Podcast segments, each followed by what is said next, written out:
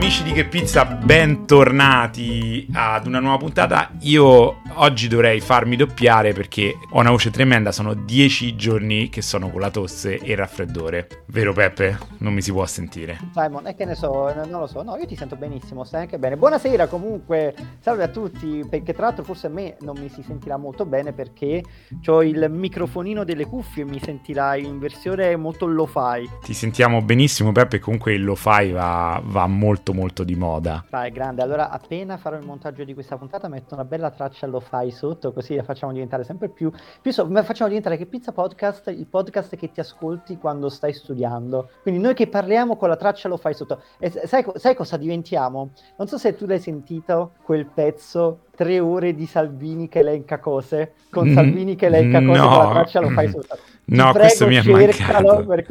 Cercalo perché è fighissimo. Allora noi dobbiamo diventare una cosa del genere, Che Pizza Podcast, 3 ore di Che Pizza Podcast con la musica lo fai sotto. Lo cerco sicuramente, ma ricordati anche che noi siamo i re del drive time. Probabilmente c'è gente che studia anche durante il drive time, almeno io insomma quando facevo le superiori studiavo. Io non consiglierei a nessuno che mentre sta guidando di studiare, cioè guida, studia e ci ascolta anche. Diciamo ragazzi, non fatelo per favore, sicurezza prima di tutto, mi raccomando, concentratevi sulla guida, ascoltate noi, non studiate, anche perché aprire un libro sul volante non è proprio la cosa più intelligente da fare mentre si porta la macchina, quindi non so tu come facessi Simon, ma oppure ho frainteso. No, dicevo che studiavo, sì, hai frainteso, studiavo alle 5, no, non studiavo mentre stavo in macchina, no, assolutamente. Ah, ok, ma quanto sono fesso, va bene.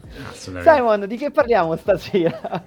Peppe, stasera parliamo di un personaggio che non ha assolutamente nulla a che vedere col mondo pizza. O forse sì. Stasera parliamo, attenzione, niente po' di meno che di Flavio Briatore. Aspetta però Simon, scusami, cosa mi sta diventando questo podcast? Perché dovremmo parlare di Flavio Briatore? Sentiamo, adesso mi devi giustificare perché parliamo di Flavio Briatore. Adesso cominciamo pure a parlare, che ne so, dei tronisti, di uomini e donne, va, se parliamo di Flavio Briatore. Esatto. Cioè, noi abbiamo una mission qua. Ti ricordo che Simona ci aveva detto che noi abbiamo una mission seria e parliamo di Flavio Briatore. Come me la giustifichi questa cosa? Te la giustifico perché in realtà Flavio Briatore c'entra qualcosa nel mondo pizza. Perché a quanto pare, e devo dire che io fino a pochi giorni fa questo lo ignoravo quasi, cioè ne avevo sentito parlare alla lontana, e Flavio Briatore tra le sue 1000 attività è anche proprietario di una catena di pizzerie che ha un nome, cosa mi dici? Che è tutto un programma, perché si chiama Crazy Pizza. Sai quell'amica Crazy, a me fa pensare quella che dice "Sai, siamo un po' pazze". Mi fa subito venire in mente l'addio al celibato con i palloncini a forma di pene. Per non dire altro, ecco, stiamo per diventare appunto un podcast vietato ai minori.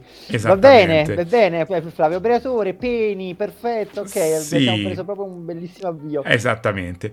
Comunque Flavio Briatore ha questa catena Crazy Pizza che, a quanto ho letto fino adesso, si era tenuta ben lontana dai confini italiani, o forse era sbarcata solo in quell'enclave per straricchi, che è zona extraterritoriale, che è Porto Cervo, ma non sono nemmeno sicuro di questa cosa, devo verificare. Allora, io ti stavo sfottendo prima sulla questione che non conoscevo la catena di Briatore. Crazy Pizza ha aperto a Londra l'anno scorso. L'anno scorso, se non mi sbaglio, sì. E ha suscitato un clamore pazzesco, perché hanno cominciato a girare le prime foto della pizza che si fa in quel locale, e sono di quelle pizze che tu ti aspetteresti che uno come Flavio Briatore venda, soprattutto in quel di Porto Cervo, cioè in Sardegna, dove che è una regione che non è proprio conosciuta per l'altissima qualità della pizza, anche se ecco, adesso se ci sono degli amici sardi all'ascolto non vorrei prendermi qualche bestemmia, qualche maledizione, perché in realtà anche là si sta muovendo qualcosa, ma ne parleremo in altre occasioni. Diciamo che se si prende ad esempio un luogo d'Italia dove si mangia male la pizza, quella è la Sardegna, e a quanto pare la pizza di Crazy Pizza risponde proprio allo stereotipo della pizza sarda, o comunque della pizza di cattivissima qualità.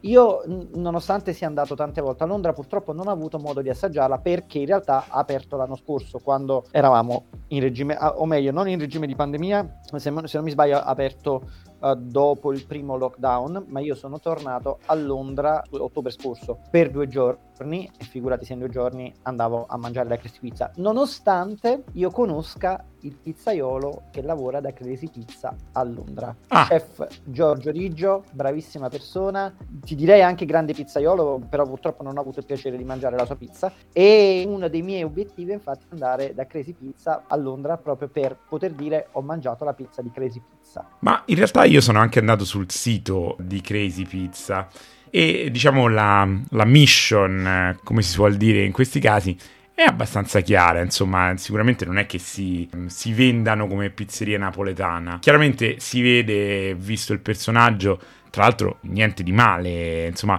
il claim sul sito di Crazy Pizza è "The Italian Party You Want to Be a Part of". Quindi clima... Mamma che accento, Simon, mi hai fatto sciogliere tutto con quel British American English, non lo so, non ho riconosciuto l'accento, però mi ha rabbrividito. Roman American English, Peppe, Roman American. Comunque, video, belle ragazze, pizzaioli che fanno girare la pizza, bengala sulle bottiglie, location 2 a Londra, Monte Carlo, Portocervo, Qatar e Arabia Saudita coming soon. Quindi insomma, chiaramente il posizionamento è chiaro ed è anche... È roba per gente che c'ha i big money. Non so se sia necessariamente da big money.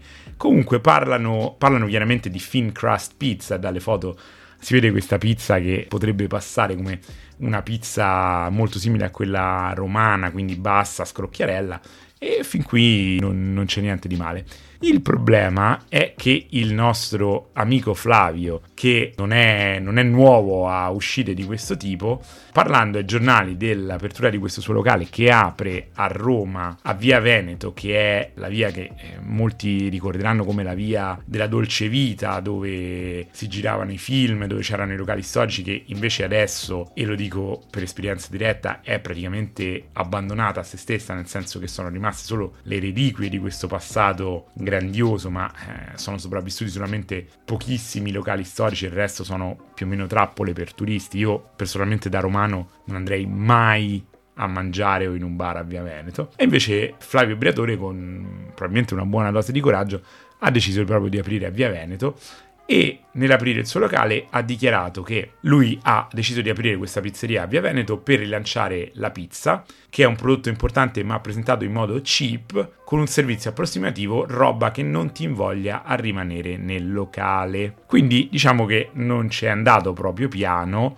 e è andato a stuzzicare una categoria, che è quella dei pizzaioli, che tu concorderai con me, Peppe, anche a Roma ha degli esponenti non certo da non di riguardo, e non hanno tardato ad arrivare le repliche di alcuni dei nomi più importanti del panorama della pizza nella capitale e non. E chiaramente queste repliche sono andate dal cordiale "benvenuto Flavio, siamo contenti di assaggiare la tua pizza, ma vieni a assaggiare la nostra per vedere che la pizza a Roma è tutt'altro che cheap e con servizio approssimativo", ad altri che invece ci sono andati un po' più pesanti, a cominciare da Gino Sorbillo, ad esempio. Vabbè, figurati, non mi sorprende che anche lui abbia dovuto dire la sua. Sì, Gino Sorbillo ha esordito con "Caro Flavio, la madre di tutte le pizze è soltanto napoletana". Va bene, dai, allora ci scadiamo solo nel classico stereotipo del pizzaiolo napoletano che dice "pizza napoletana uber alles", e da napoletano te lo dico, questa cosa ha un po' rotto, sinceramente. Poi lascia stare che non stiamo parlando di quello, però da un Sorbillo che già di suo deve sempre avere la risposta pronta, perché quando si parla di pizza lui ci deve essere, però mi aspettavo qualcosa di un po' meno scontato. Sì, tra l'altro adesso non so se il virgolettato è corretto, ma dice anche che la mamma di tutte le pizze è napoletana, ha conquistato il mondo ed è patrimonio UNESCO, e in questo... apri di cielo, mi si sta spaccando il cuore e mi si sta avendo un travaso di bile nel fegato nello stesso momento. Allora guarda, però posso dirti una cosa, mi farebbe strano che Sorbillo facesse un errore del genere, e io sono quasi sicuro, anche perché l'articolo che mi stai citando non l'ho letto, ma sono quasi sicuro che sia un virgolettato sbagliato di un giornalista abbastanza ignorante, perché come abbiamo parlato nella puntata dedicata all'arte della pizza napoletana matrimonio unesco, che vi invitiamo ad andare a riascoltare, questo era un equivoco ed è tutt'oggi un equivoco molto comune. Io ho il forte sospetto che Sorbillo non l'abbia detta quella cosa. No, dubito anch'io. Però torniamo a Roma e comunque Gino Sorbillo dice: l'Urbe ha una buona pizza, anche di scuola romana, ci sono pizzaioli degni di grande attenzione che hanno conquistato importanti riconoscimenti e grandi invenzioni come il Trapizzino. E poi, tornando a Briatore, dice: lo spazio che vorresti colmare è tutt'altro che vuoto, Roma ha una forte identità anche nella pizza. Io onestamente, a parte la mamma di tutte le pizze, la napoletana, che probabilmente è vero, però non credo che sia tanto nel contesto di questa risposta, mi sento di concordare al 100% con Sorbillo, nel senso che veramente se Briatore pensa di arrivare a insegnare a Roma come si serva una buona pizza, come si possa costruire anche un concetto di ristorazione interessante e innovativo basato sulla pizza, mi sa che arriva un po' tardi.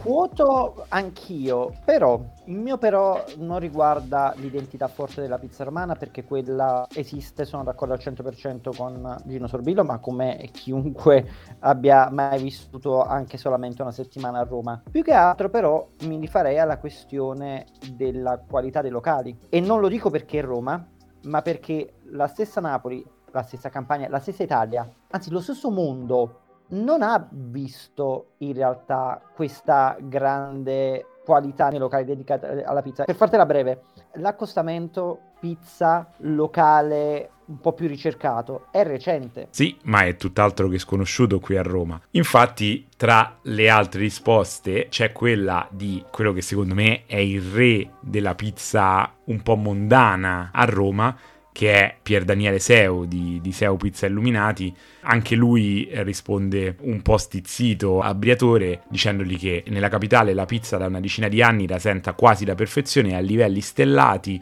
per qualità, tecnica, servizio, carta dei vini e così via. Si pensa sempre... Sta parlando del suo locale? No, io penso che stia parlando del panorama della pizza in genere, e conclude invitando Briatore a documentarsi prima di parlare e magari fare pure una bella ricerca di mercato. Io devo dire che, avendo visitato da poco per la seconda volta Seu Pizza Illuminati, non posso che concordare. È sicuramente un locale curato, con un servizio che va ben oltre gli standard della classica pizzeria. Si vedono clienti che ordinano bottiglie anche importanti. C'è un altro tipo di locale così a Roma, che tra l'altro è aperto da pochissimo, da nemmeno 2 anni, e già 2 location, che è Sant'Isidoro Pizza e Bolle, che già nel nome racchiude appunto questa voglia di portare la pizza a un livello superiore, quindi non associarla alla classica pizza e birra, ma buone bottiglie di spumante, addirittura cocktail. È comunque un locale che, finito il servizio di pizzeria, si trasforma anche in un bar dove la gente va semplicemente a bere, quindi anche qui servizio tutt'altro che trasandato e tutt'altro che da pasto veloce, quindi...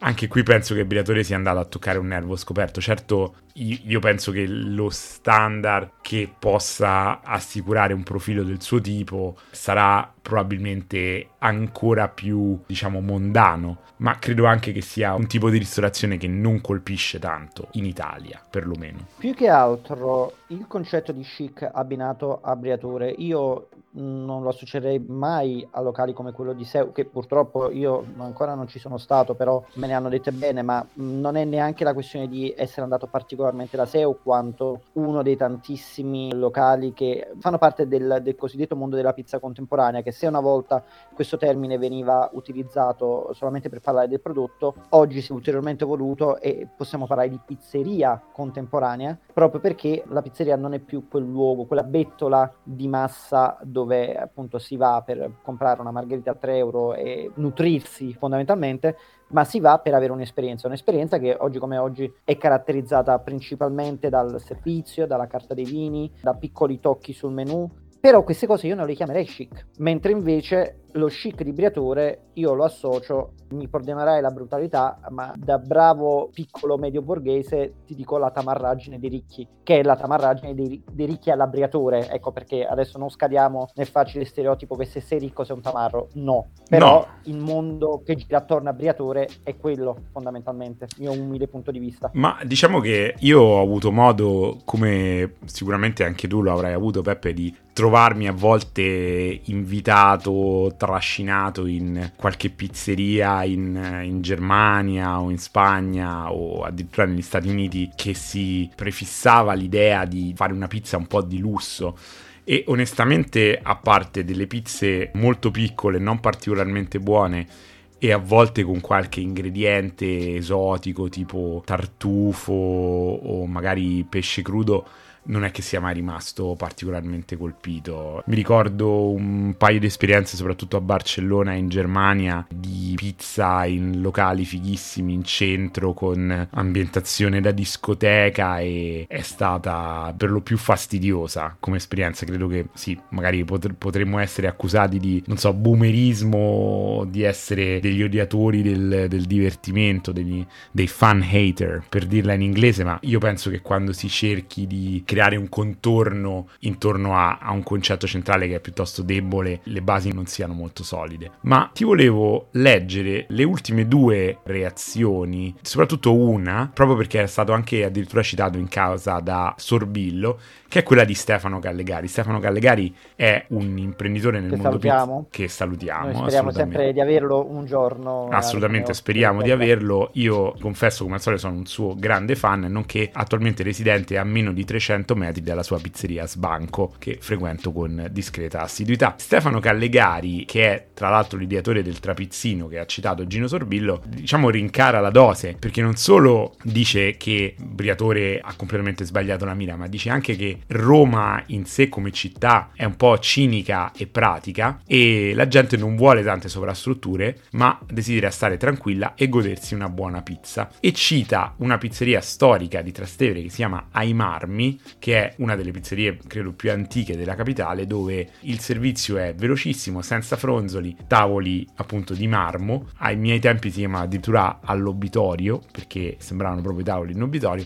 Pizza rigorosamente romana, bassa, fritti, vino nella brocca, mezz'ora mangi e te ne vai, sempre completamente strapiena e frequentatissima. Quindi qual è il messaggio di Callegari? Beh, il messaggio di Callegari è che il romano, a me piace soprattutto la sua definizione di romano un po' cinico e un po' pratico. Io ho una teoria che il romano, essendo abituato a vedere più o meno tutti i giorni o comunque a stare a contatto con questa grandiosità dell'antica Roma, sia molto molto cinico, nel senso che si fa fatica a sorprendere un romano. Io, una delle mie attività preferite quando viaggio è sentire i commenti dei romani, che riescono ad associare qualsiasi cosa a un monumento, un panorama, un luogo che sta a Roma. Credo che l'unico posto dove non sono riuscito a sentire un romano fare questa associazione è stato al Grand Canyon. Lì non c'è nessuno che ha detto vabbè, ma questa è come Villa Borghese, perché obiettivamente la scala, le dimensioni, però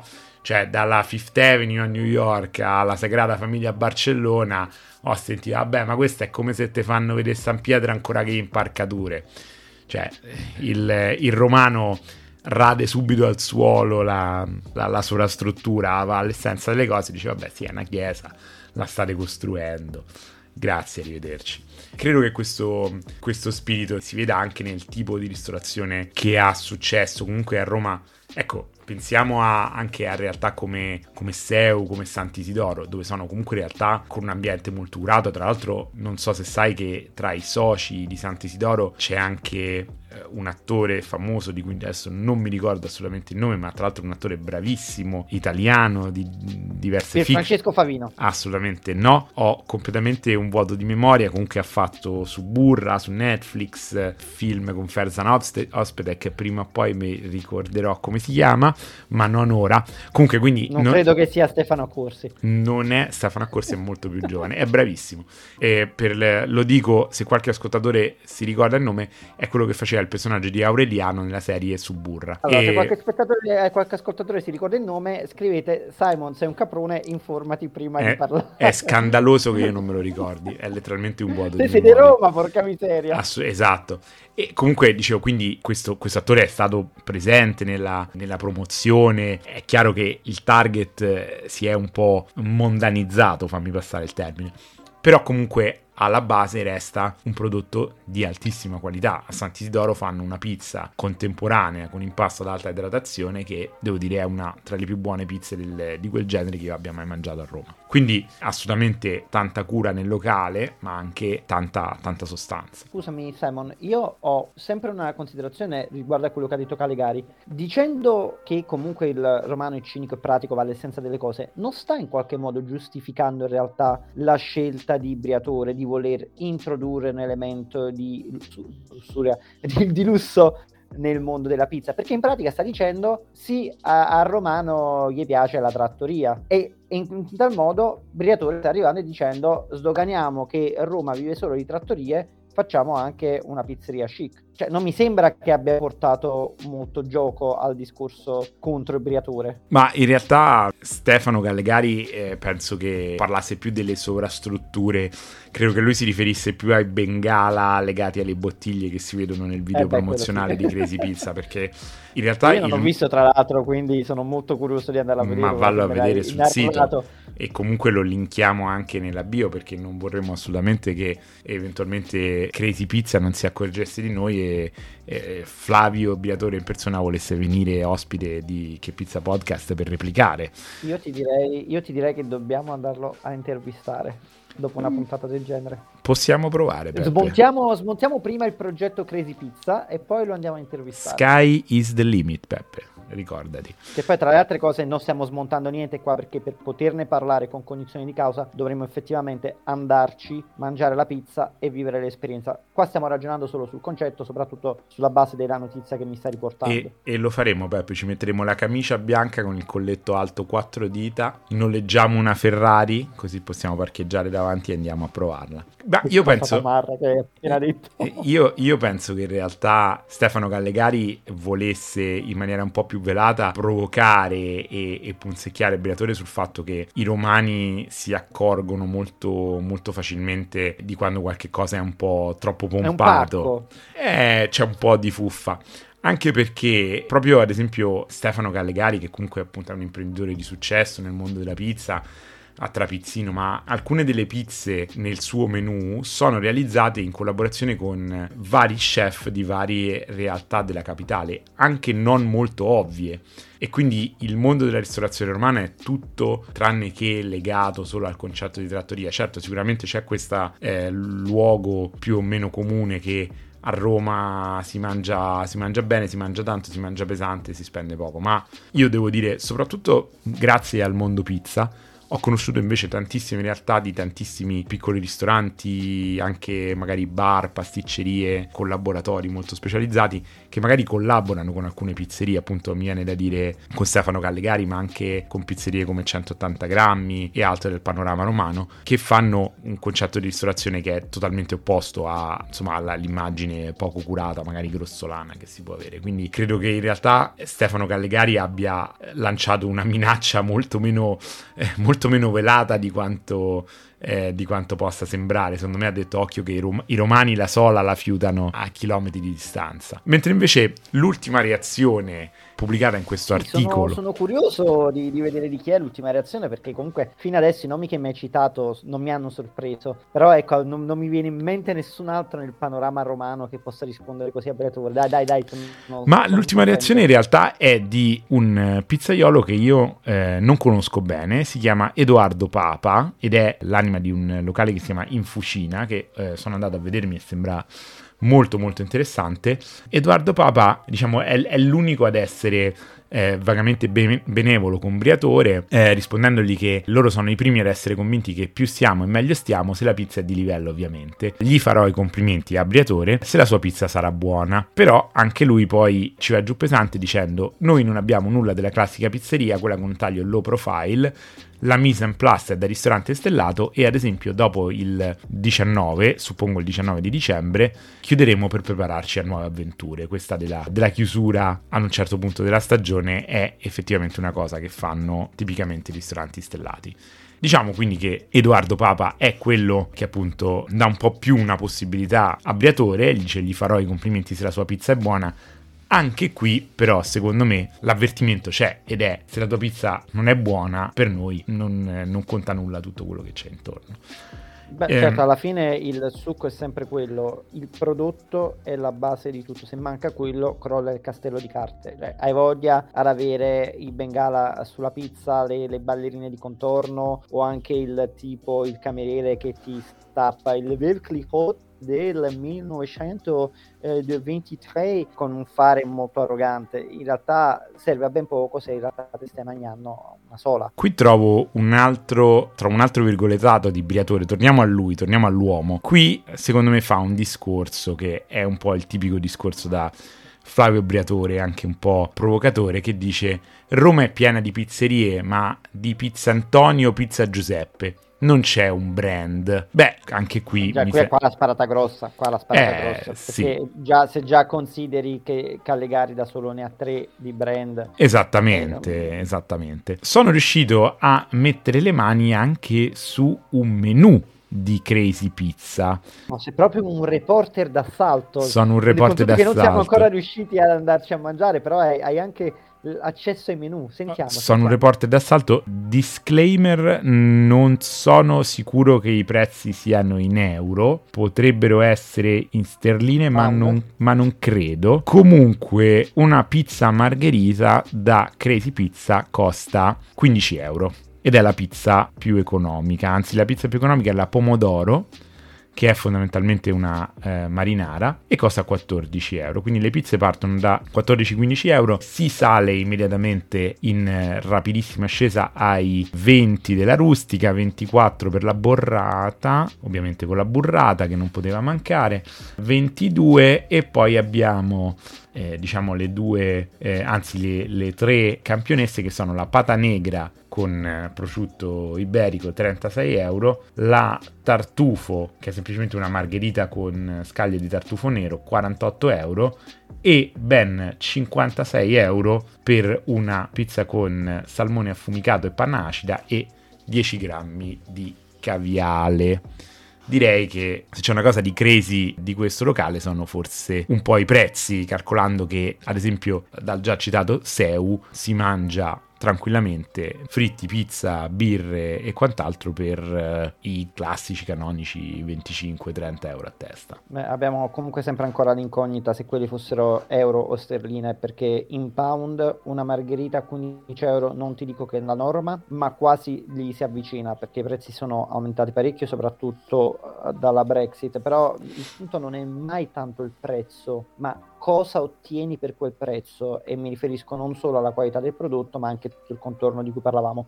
C'è da dire che comunque chi frequenta un locale di Briatore alla Briatore è un certo tipo di cliente. Quelli che per noi possono sembrare dei prezzi allucinanti, probabilmente per loro sono una mancia al cameriere, e forse io la sto vedendo con una visione un po' troppo manichea, una classica distinzione è ricchi contro poveri, però sta di fatto che un certo tipo di locale attira un certo tipo di clientela, e ripeto, lo chic di Briatore non è eleganza, è qualcosa che va oltre, è qualcosa che è eccessivo, anche eccessivo nel gusto, perché poi, ripeto, non è nemmeno la questione di cosa vogliamo stabilire che sia elegante o cosa vogliamo stabilire che sia una tamarrata, è proprio una questione di essere in target o meno. E probabilmente io, che non sono in target, a un locale come Crazy Pizza non mi ci avvicinerei nemmeno. Non è una questione dei prezzi di per sé o della qualità del tipo di pizza, ma è proprio tutto il contesto che non mi attirerebbe, a meno che il prodotto non fosse di una fattura così elevata da permettermi di accettare anche un certo tipo di ambiente che magari a me non va tanto giù.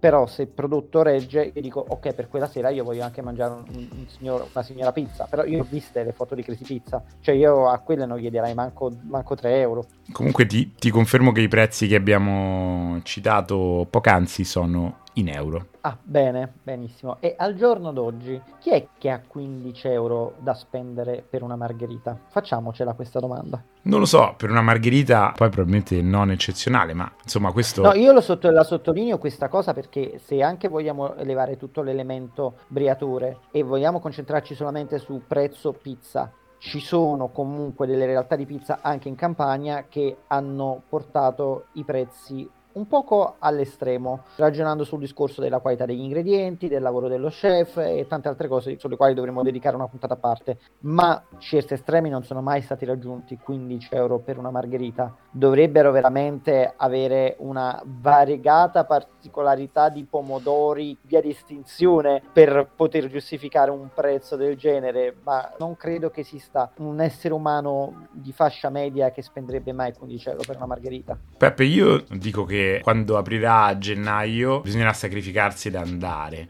Volevo iniziare a chiudere questa divertente puntata, direi, in cui abbiamo parlato per la prima volta di un personaggio così al di fuori del mondo pizza e delle sue, concedimi il termine, sparate sulla pizza, proprio con un ultimo virgolettato del buon Flavio che dice: noi abbiamo pensato di fare una pizzeria chic, branché, che non so cosa voglia dire. Non so se tu parli francese. Branché. Sì. Il linguaggio mi sta proprio antipatico. Anche a me, ma continuiamo con quest'ultimo virgolettato del Flavione nazionale. Serviamo ottime pizze in un posto elegante con un servizio impeccabile. La pizza è un prodotto importante, ma è presentato in modo cheap. Noi gli abbiamo creato intorno un environment diverso. La parola inglese ci voleva perché fa tanto agenzia di marketing, e qui devo dire che probabilmente anche noi ci siamo cascati come tonni nella rete, perché comunque gli abbiamo, volenti o nolenti, appena dedicato una puntata, ma l'abbiamo fatto cercando di andare un po' alla radice. Io non la volevo fare, che si è messo agli atti che io non volevo parlare di Briatore, e io invece la volevo fare, e vedrai che quando Briatore verrà a aprire Crazy Pizza a Napoli a Via dei Tribunali ne vorrai fare un'altra. Senti, io penso che a Napoli lo cacciano a botte di corna e di cartoni di pizza. Guarda, non saprei nemmeno che tipo di reazione si potrebbe avere, ma se a Napoli non sono riusciti ad accettare i KFC o i Domino's, non penso proprio che possa arrivare un Briatore qualsiasi. Peppe, ma secondo te è possibile commissionare a un artista di Statuette dei Presepi una statuetta di Briatore pizzaiolo e poi fargliela avere? Questa è una bella idea. Intanto le statuette di Briatore ci sono. E non immaginavo. Mi se qualche... ma trovi di tutto in via San Gregorio Armeno, ma non mi stupirei se qualcuno avesse pensato anche alla forma di Briatore pizzaiolo, però lui non è pizzaiolo, è un imprenditore, cioè bisognerebbe effettivamente commissionare apposta, mandargliela non si sa dove, e così che lo invitiamo ufficialmente come ospite del nostro podcast, perché quella sì che sarebbe una puntata, capire il punto di vista dell'imprenditore che mette in piedi un progetto del genere, il concept dietro e il marketing di certe butade alla stampa, perché poi, parliamoci chiaro, è marketing questo. Il Briatore è consapevole del suo prodotto, ha semplicemente messo in piede il classico locale esclusivo per ricchi. Mi dispiace, sarò molto ripetitivo, però io non vedo un progetto dietro Crazy Pizza, io vedo semplicemente, ok, ho le discoteche, ho gli hotel, adesso ho anche le pizzerie. E questo è il concept Briatore, non è il concept pizza. Sicuramente è anche il marketing di questo tipo di iniziative che comunque alla fine ci frega tutti, perché, ripeto, comunque abbiamo dedicato una puntata all'argomento, per quanto cercando appunto di scavare un po' intorno a quello che c'era sopra. Volevo chiudere con un paio di riflessioni. Primo, quando faranno la nostra statuetta a San Gregorio Armeno, io ci vedo una bella statuetta a noi con le cuffie e con i microfoni, chissà. Non conosci nessuno, Peppe, la possiamo commissionare? Tu puoi commissionare quello che vuoi, basta che lo paghi. Ah, perfetto. Ricordiamocelo quando faremo il merchandising di Che Pizza Podcast, la statuetta del presepe non potrebbe mancare. No, e poi volevo dire, l'ultima cosa è che, l'ultima cavolata che volevo dire è che probabilmente se dovessimo intervistare Briatore abbiamo sicuramente bisogno di un tavolo triangolare. Non so te, ma io tutti i podcast che vedo di successo hanno un bel tavolo triangolare dove mettere da una parte i conduttori, da una parte gli ospiti e dall'altro lato, diciamo, al terzo lato del triangolo c'è la camera. Scusami Simon, il podcast per definizione non si vede. Come hai fatto a vedere il podcast col tavolo triangolare? Tu se tu fai su Twitch Tu sei uno di quelli che va su Twitch. No, io Twitch, podcast su Twitch. Io sono troppo vecchio per Twitch, ma tanti podcast li vedo o li scopro su YouTube. E lì vedo proprio una potpourri, un fiorire di tavoli triangolari bellissimi. Vabbè, dobbiamo vedere se Ikea ha già cacciato il suo modello di tavoli triangolari. Podcasting chiamato... table col buco per il mixer. Ma allora, e visto che comunque stiamo andando in chiusura, intanto ti devo dire che questa puntata mi ha infervorato abbastanza. Non so se si sente che sono molto innervosito da Briatore che fa la pizza e fa certe dichiarazioni, e quindi in fase di montaggio io metterò la musica lo-fi per rilassarmi, rientrare nel mood. E ti dico una cosa, mentre siamo con la musichina sotto che va, dobbiamo fare una cosa che non abbiamo mai fatto. Noi generalmente invitiamo le persone a iscriversi al canale Telegram, iscriversi al podcast e tutto, però probabilmente facciamo troppe call to action e il marketing insegna che bisogna fare una call to action. Allora io per questa volta dobbiamo dire una cosa che non abbiamo mai detto, se l'abbiamo detto non lo ricordo, ed è: fateci una recensione, che al momento si può fare solamente su Apple Podcast. Perché questa puntata dico fateci una recensione? Perché sono andato a vedere che noi abbiamo ben 3 recensioni del nostro podcast, ne vorrei leggere una proprio per invogliare il nostro pubblico a lasciarci qualche parolina di supporto, perché fanno sempre piacere. Questa prima recensione si intitola Esemplare. Cioè, ti rendi conto, il nostro podcast è stato definito esemplare, 5 stelle. E io mi gaso solo con questo titolo. Te la leggo. Interessante, ben condotto da Simon e la recente inclusione di Pizza Dixie. Ospiti ben assortiti, chiacchierate fruibili ma mai banali. Davvero un ottimo esempio di come fare podcast sul mondo pizza e non solo. Complimenti!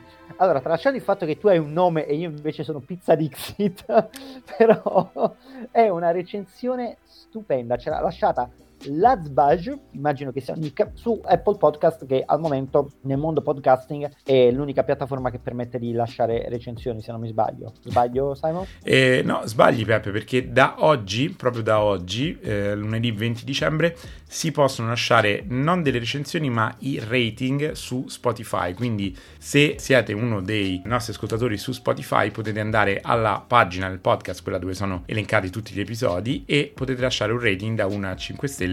È ovvio che ci aspettiamo una pioggia di stelle. Ok, mi hai già praticamente rotto il concept di non fare più di una call to action. Adesso abbiamo detto fate una recensione su Apple Podcast eppure mettete 5 stelle su Spotify, così proprio per disorientare le persone. Andrea Ciraulo non sarebbe d'accordo. Tu sai chi è Andrea Ciraulo? Sì, certamente, me ne hai parlato. Perfetto. Diverse volte. Perfetto, e lui ti direbbe che hai fatto una call to action di troppo, ma non fa niente, ti perdono Simon, perché comunque la puntata l'abbiamo portata a casa, nonostante abbiamo parlato di Briatore, nonostante mi fai andare a dormire con la rabbia dentro, però io metto la musichina, lo fai e quindi sarò e nonostante la tosse e nonostante il Natale alle porte, anche questa l'abbiamo portata a casa, sempre per amore della pizza. Ci sentiamo al prossimo episodio. Ciao! Credenti e non credenti, di treni, di pullman, di macchine, di autocolonne, della CGIL.